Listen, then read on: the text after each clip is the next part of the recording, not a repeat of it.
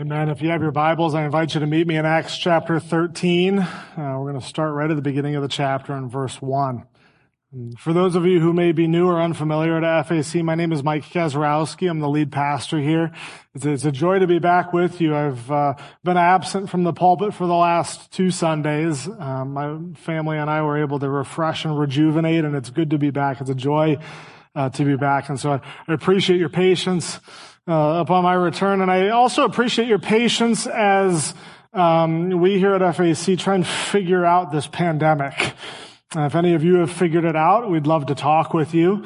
I'm assured that nobody has at this point, and um, I want to assure you that uh, we're not just sitting on our hands here at FAC. We are looking at a phased reopening of sorts, a phased restart and relaunch of ministries. And uh, there are ministries that are relaunching. And so we would encourage you, if you were a part of any ministries here, other than just Sunday morning service, uh, reach out to the ministry leaders and they would be happy to share with you about just what's coming up in those ministries. I know that we've got a couple of adult Bible school, uh, Bible Sunday morning studies uh, that use to meet that we're hoping to relaunch here in the middle of August, where uh, the youth ministry is going to begin having campfires again here this month, I believe, and uh, even children's ministry. We're trying to figure out how we can minister to our kids and our parents through this time, and we're hoping in, within the next couple of months that we'll be able to make progress on that. And so, uh, bear with us and pray with us, please, as we uh, continue to consider what ministry looks like uh, under the circumstances of a pandemic. This is certainly not fun. Uh, but we believe that God's hand is in it and uh, directing our path. And so please uh, join us uh, in that. Um, last fall, uh, I set out to preach through Acts, uh, starting in the new year in 2020. And um, I sat down, I think it was November, and just charted our course. I divided the passages into uh, what we would go through each Sunday. And when I came to Acts 13, originally I had written down that we would cover the first 12 verses in one sitting in Acts 13. And then as I began to study and look at the passage and began to write, I determined that we really were only going to get through the first four verses. And then I finished the sermon and I considered the time and uh, how long the sermon was going to end up. And I decided for your sake and to be courteous that we were only going to get through the first two verses. Uh, and so we better get into it because before you know it, we might only get to one verse when all is said and done. And I share this with you not to discourage you, but quite the opposite. I want you to know and see the deep riches that can be found in scripture, even if just two verses um, the further we dig, the richer the treasure.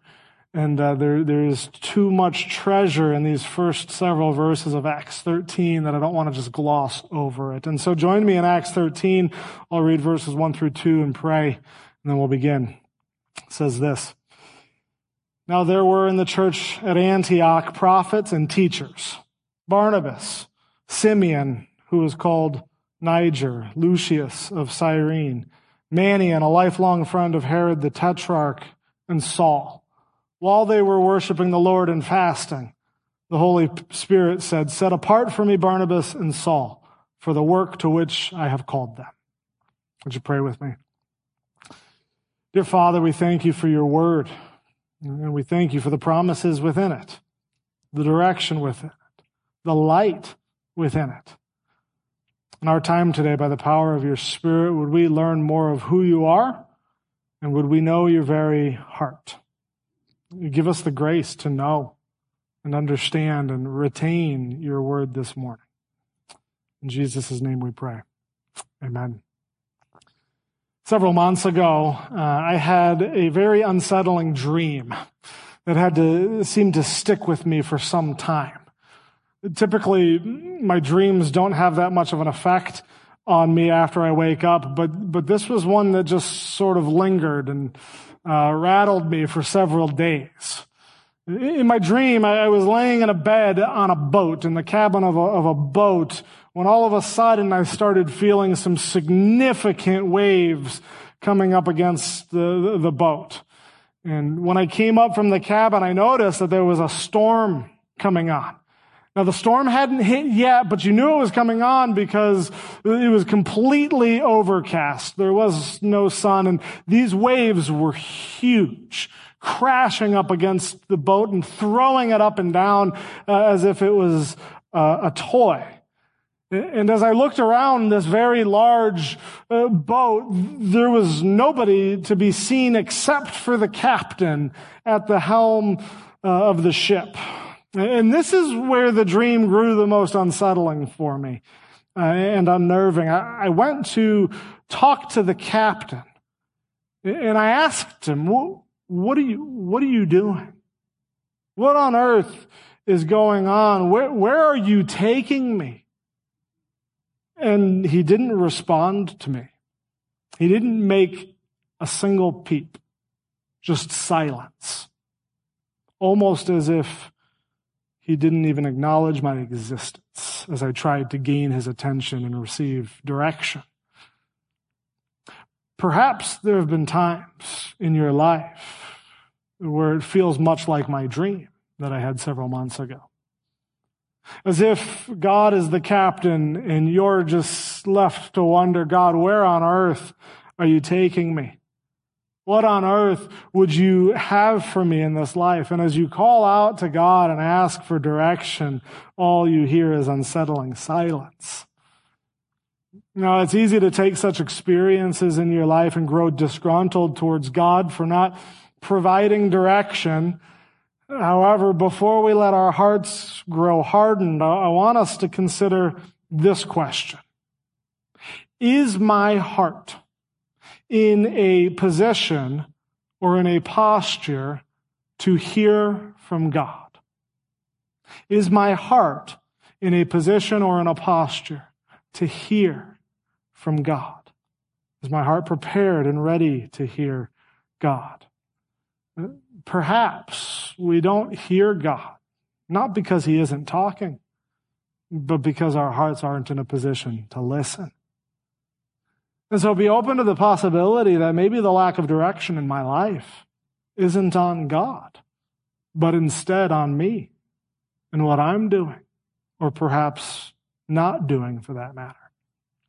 In the first two verses of Acts 13, we are introduced to some men in the church of Antioch, and we actually see them hear from God. But before they hear from God, we see the necessary steps that they took to hear from God, to hear specifically from the Holy Spirit. And I'd like to walk through these first two verses uh, together and see what steps, what were they doing to prepare themselves to hear from God Almighty, to hear direction. In verse one, we read that there were prophets and teachers in the church of Antioch, prophets and teachers. And what's important to note in this first verse is that these men, these prophets and teachers, they're leaders in the church in Antioch. They're leaders of the church. They are the ones communicating the word and the will of God to the congregation. Teachers and prophets, they actually, they're two separate roles uh, that serve distinct purposes and they would be considered positions of leadership.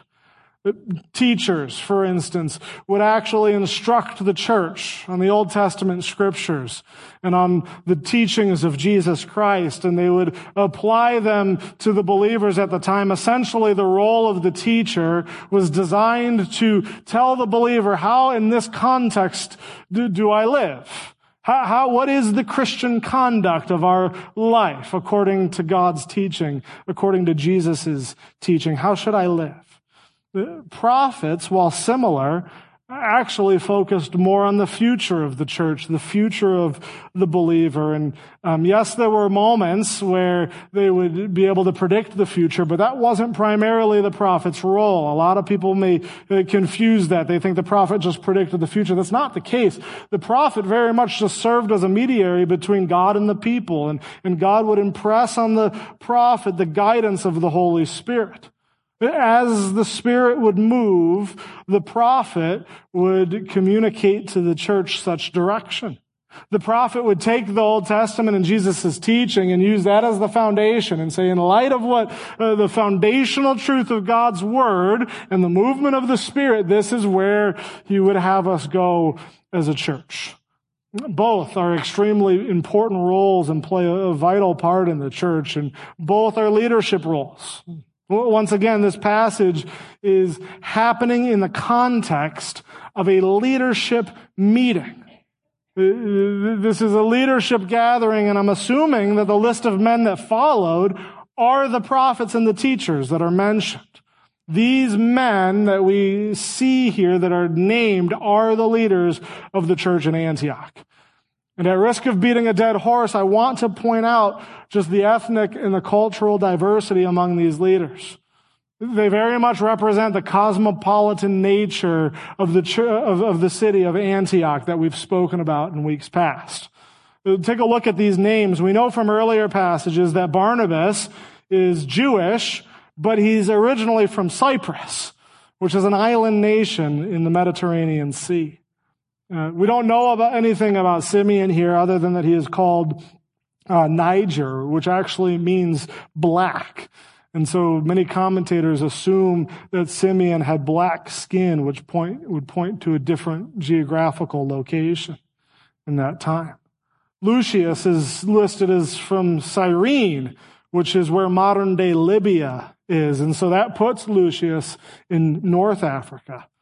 And then Manaen is described as being brought up with Herod the Tetrarch.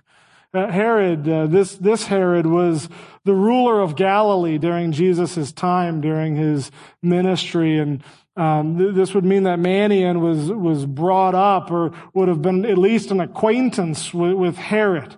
That Manaen was probably well to do. He was probably wealthy. There's a very good chance that there was some royalty in his family line, but we find him here leading this church in Antioch. And finally, we have Saul, who is, of course, from Tarsus, which is modern day Turkey. There's a remarkable diversity of leadership here in the church in Antioch. And I think Luke purposefully lists their names and their descriptions so that we might benefit, so that we may see the beauty and the value of diversity within Christian leadership and what we should strive for because it represents the greater kingdom of God and how diverse it is. And yes, this is the standard by which we should strive for, but not only based on their diversity, but also based on their practice in leadership. Based on their practice in leadership. Verse 2 allows us to see their leadership in motion, in practice. Verse 2 allows us to be a fly on the wall during one of their leadership gatherings. They're meeting together in this verse, and in this meeting, the leaders hear word from the Holy Spirit. They hear guidance from the Holy Spirit. Now, next week, we'll take a closer look at what the Holy Spirit tells them and communicates to them. But this week, I'd like to focus on their activity before they heard the Spirit. I want to draw your attention in verse 2 to what these leaders are doing. In what context do they hear the Holy Spirit? Verse 2 says that they heard the Holy Spirit while they were worshiping the Lord and fasting. It's significant that this call from the Holy Spirit takes place during a time of spiritual focus and dedication on God. And so let's take a closer look. Let's look more specifically at what they're doing. First, it says they were worshiping the Lord. Now, this word worship is odd because it's not what you may think. For some reason, in our context and culture, we equate worship with singing. It's become synonymous in our context, but this doesn't mean that they were singing songs. Uh, uh, these, these words are not interchangeable because they're two different things. Singing can be a form of worship, but worship is so much more than singing. Uh, right? It's broader, it's larger. We, we worship God, yes, when we sing, but we also worship Him when we serve. We worship Him when we give. We worship Him when we hear God's word preached. We worship Him with our entire lives. Every single bit of our life can be an act of worship to God. We are living sacrifices, right? And so the word for worship here uh, in the text literally means ministering. Ministering. It's a word used for doing public service or public worship for God. Uh, in the Greek version of the Old Testament, right? So the Old Testament was originally written in Hebrew. And then they translated it into Greek. And in Greek, they used this word worship in the Old Testament exclusively for the service that the priests conducted in the temple. Now, in the New Testament context, ministering really took two main forms. For the, in the Old Testament, it was purely based on sacrifice. The priests sacrificing. That's how they worshiped. That's how they ministered. It changed in the New Testament because Jesus' sacrifice covered everything. So in the New Testament, when it talks about these men worshiping, it's one of two things. It's either preaching or it's praying.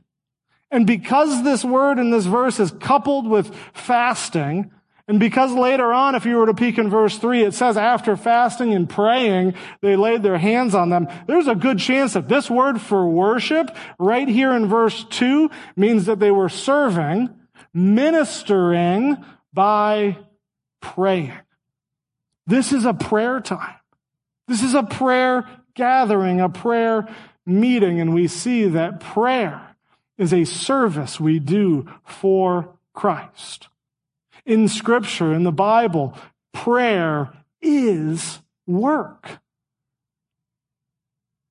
This is why Thomas Chalmers, a Scottish minister from the 1700s, said, he said, prayer does not enable us to do a greater work for God. Prayer is a greater work for God. And so this shows us the priority of prayer.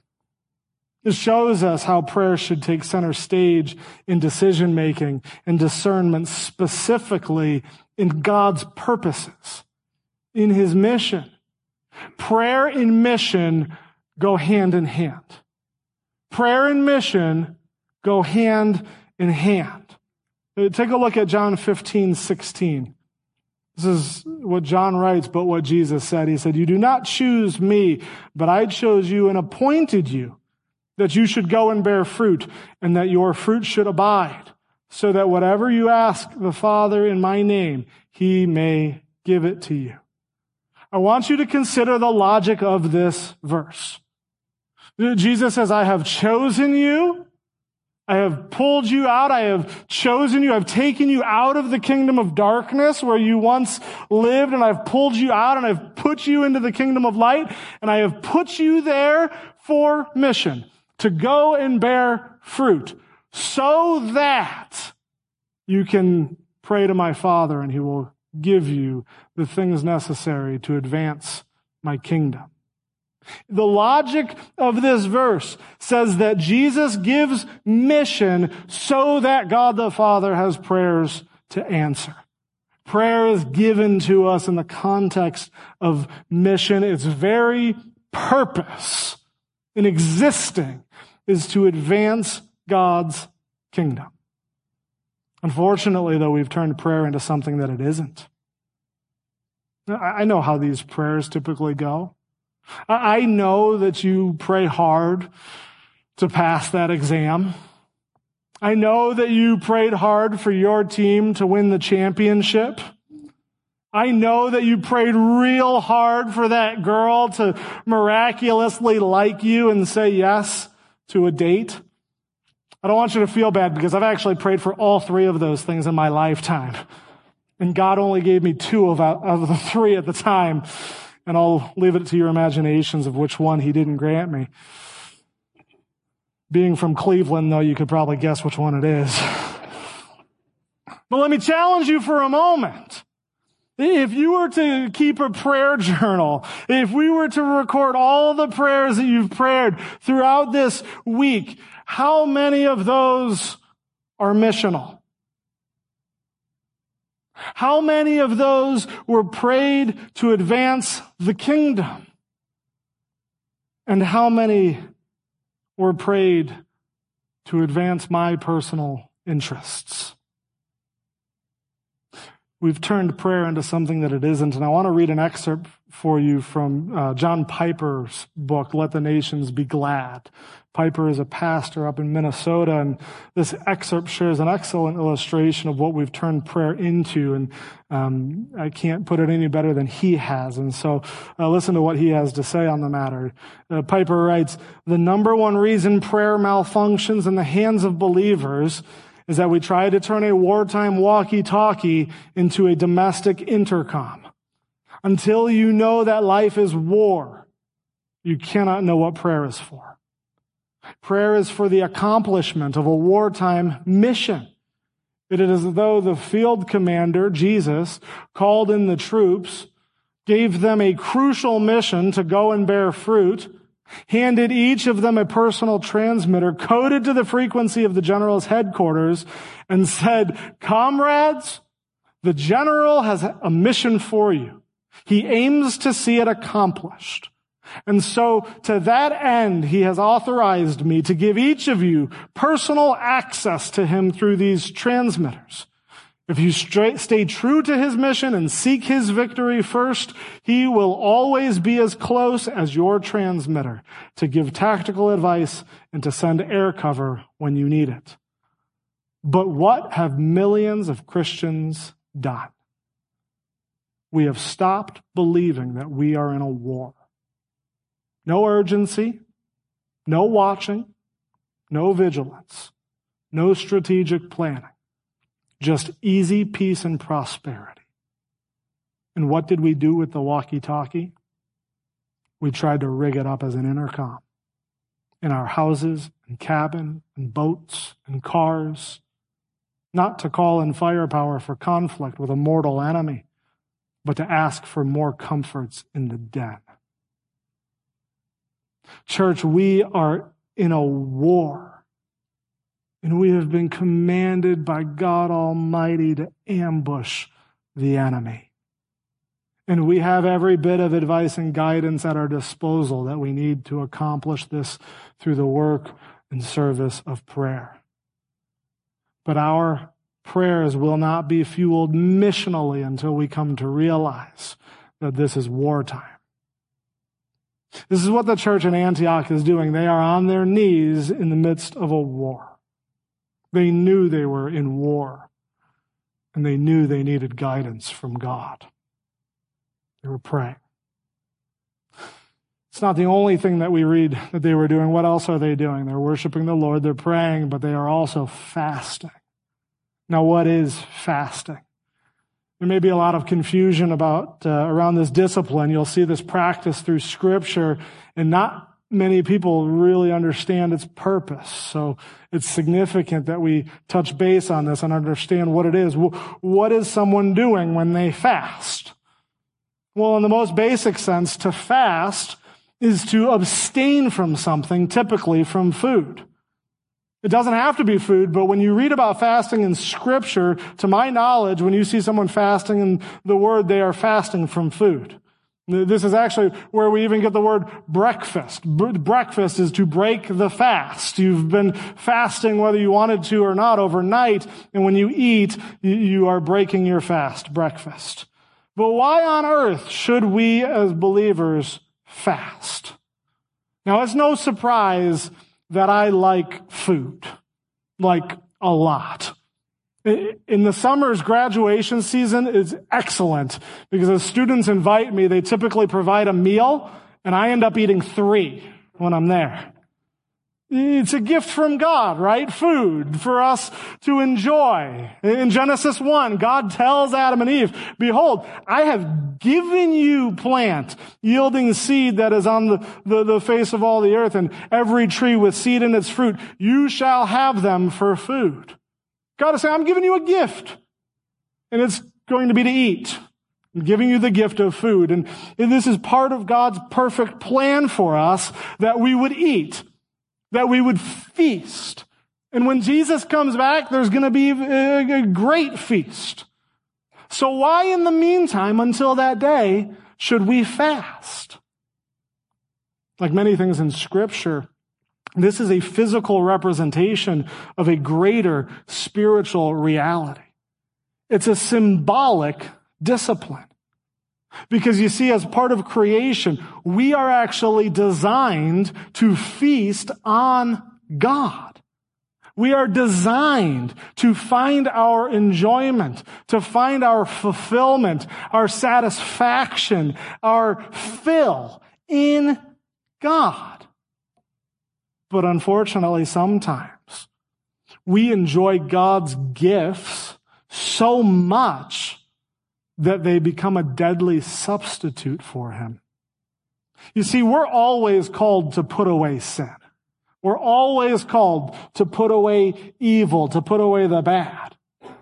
But sometimes we're also called to put away the good.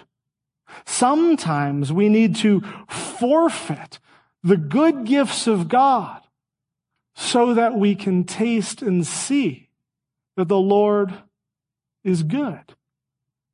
As one writer puts it, once we taste and see that the Lord is good, the things of the world will no longer appeal to us in the same way. And this is a healthy spiritual posture to take. To, to say, Lord, I desire you more than anything in this world, and I'm going to show you. I'm going to show you that I desire you by putting away your gifts. The problem, though, is that not all of us can say that because we're stuffing ourselves with things of the world. Here's another Piper quote for you from his book, A Hunger for God. This is what he writes. If you don't feel, a, feel strong desires for the manifestation of the glory of God, it is not because you have drunk deeply and are satisfied. It is because you have nibbled so long at the table of the world. Your soul is stuffed with small things, and there is no room for the great. God did not create you for this. There is an appetite for God and it can be awakened. I want you to think about a time when you were really full from eating too much. Think about the, the most full, the fullest you've ever been. I can say with confidence that the fullest I have ever been occurred actually in Chicago three years ago on a youth group trip. We took our students out for uh, deep dish pizza, Chicago style, and of course, an eating contest ensued. And I was not about to let some students show me up. And so I gorged myself on way more slices of deep dish pizza than I cared to admit. I was so full in that moment that you could have offered me a plate of the most flavorful food in the world. The, the most delightful, savory, and satisfying cuisine in the world. And I wouldn't be able to enjoy it, let alone even take a bite out of it, because how full I was from pizza. In the same way, when we gorge ourselves on the gifts of this world, the blessings in this life, it leaves no room to enjoy the savory presence of God and His glory. And so fasting is a discipline that denies something that I want, something that I desire, something that I love. It's letting go of something that I love so that I may cling to my Creator. And something fascinating happens when we cling to our Creator. The rest of the world loses its grip on us. And so you can see how this discipline of fasting would prepare the heart to hear the Holy Spirit. As we abandon the things that distract us, we are prepared to hear. If you've ever painted bare walls before, you know uh, the important crucial step to apply primer to the walls first. Why do we prime walls or a canvas before we paint? Because it prepares the surface to be painted on. Painting comes easier, comes more natural when you've primed appropriately. And in the same way, hearing the Holy Spirit comes easier, comes more natural when we've primed our heart and soul appropriately, when we're prepared to hear. How did the leaders in the church of Antioch prime their hearts, prepare their souls? Through prayer and through fasting. There is so much weight in verse 2 when Luke writes, while they were worshiping the Lord and fasting, they didn't even get the chance to finish. While they were worshiping the Lord and fasting, the Holy Spirit said, this is no coincidence. As one is distracted by the shallowness of this world, it's easy to see only what's in front of our own two eyes. When our hearts aren't focused and when our hearts aren't primed, it's so easy to go to God and say, God, what are you doing? I can't hear you. I have no direction for my life. I have no direction for my, for my family. God, it feels like you're sleeping on the job. Where are you? But we have to preach the whole counsel of scripture to ourselves, right? And, and we know from Psalm 121 that, that God doesn't sleep. Look at the first four verses. He doesn't lay dormant. The psalmist writes, I lift my eyes to the hills. From where does my help come? My help comes from the Lord who made heaven and earth. He will not let your foot be moved. He who keeps you will not slumber. Behold, he who keeps Israel will neither slumber nor sleep. The whole premise and promise of this psalm is that we can go to God. We have access to God through the work of Christ, the powerful creator of all things, because he does not sleep because he doesn't need to take days off. He doesn't need to take days off. He, he is never off the clock. He does not sleep. The Holy Spirit is not asleep. In fact, it's quite the opposite. He's always moving. He's always working. He's always communicating. And so when we don't hear the Spirit, perhaps it's more so bec- not because he isn't speaking, but rather because we aren't listening. And perhaps we aren't listening because we are caught up with the stuff of this world. I am convinced that the leaders of the Antioch church heard the Spirit loud and clear because the condition of their hearts were set humbly before God. They were prepared to hear from God. Church leaders and congregants, for that matter, who do not pray and do not fast are in no condition to make significant spiritual decisions. And so as we look into the future and see what's next for FAC, I would ask you as a church to join me in prayer and fasting as we seek guidance. We'll get into this next week, but I do believe that God is honing in on what He would have for us here at FAC as a local church. I believe that He is giving us a clearer picture. However, I want to ensure that we're hearing from God and nobody else. So would you join me in that endeavor? Let's pray. Heavenly Father, we thank you for your word. And we thank you for your goodness to us. And I would pray, Father, that you would give us direction here at FAC.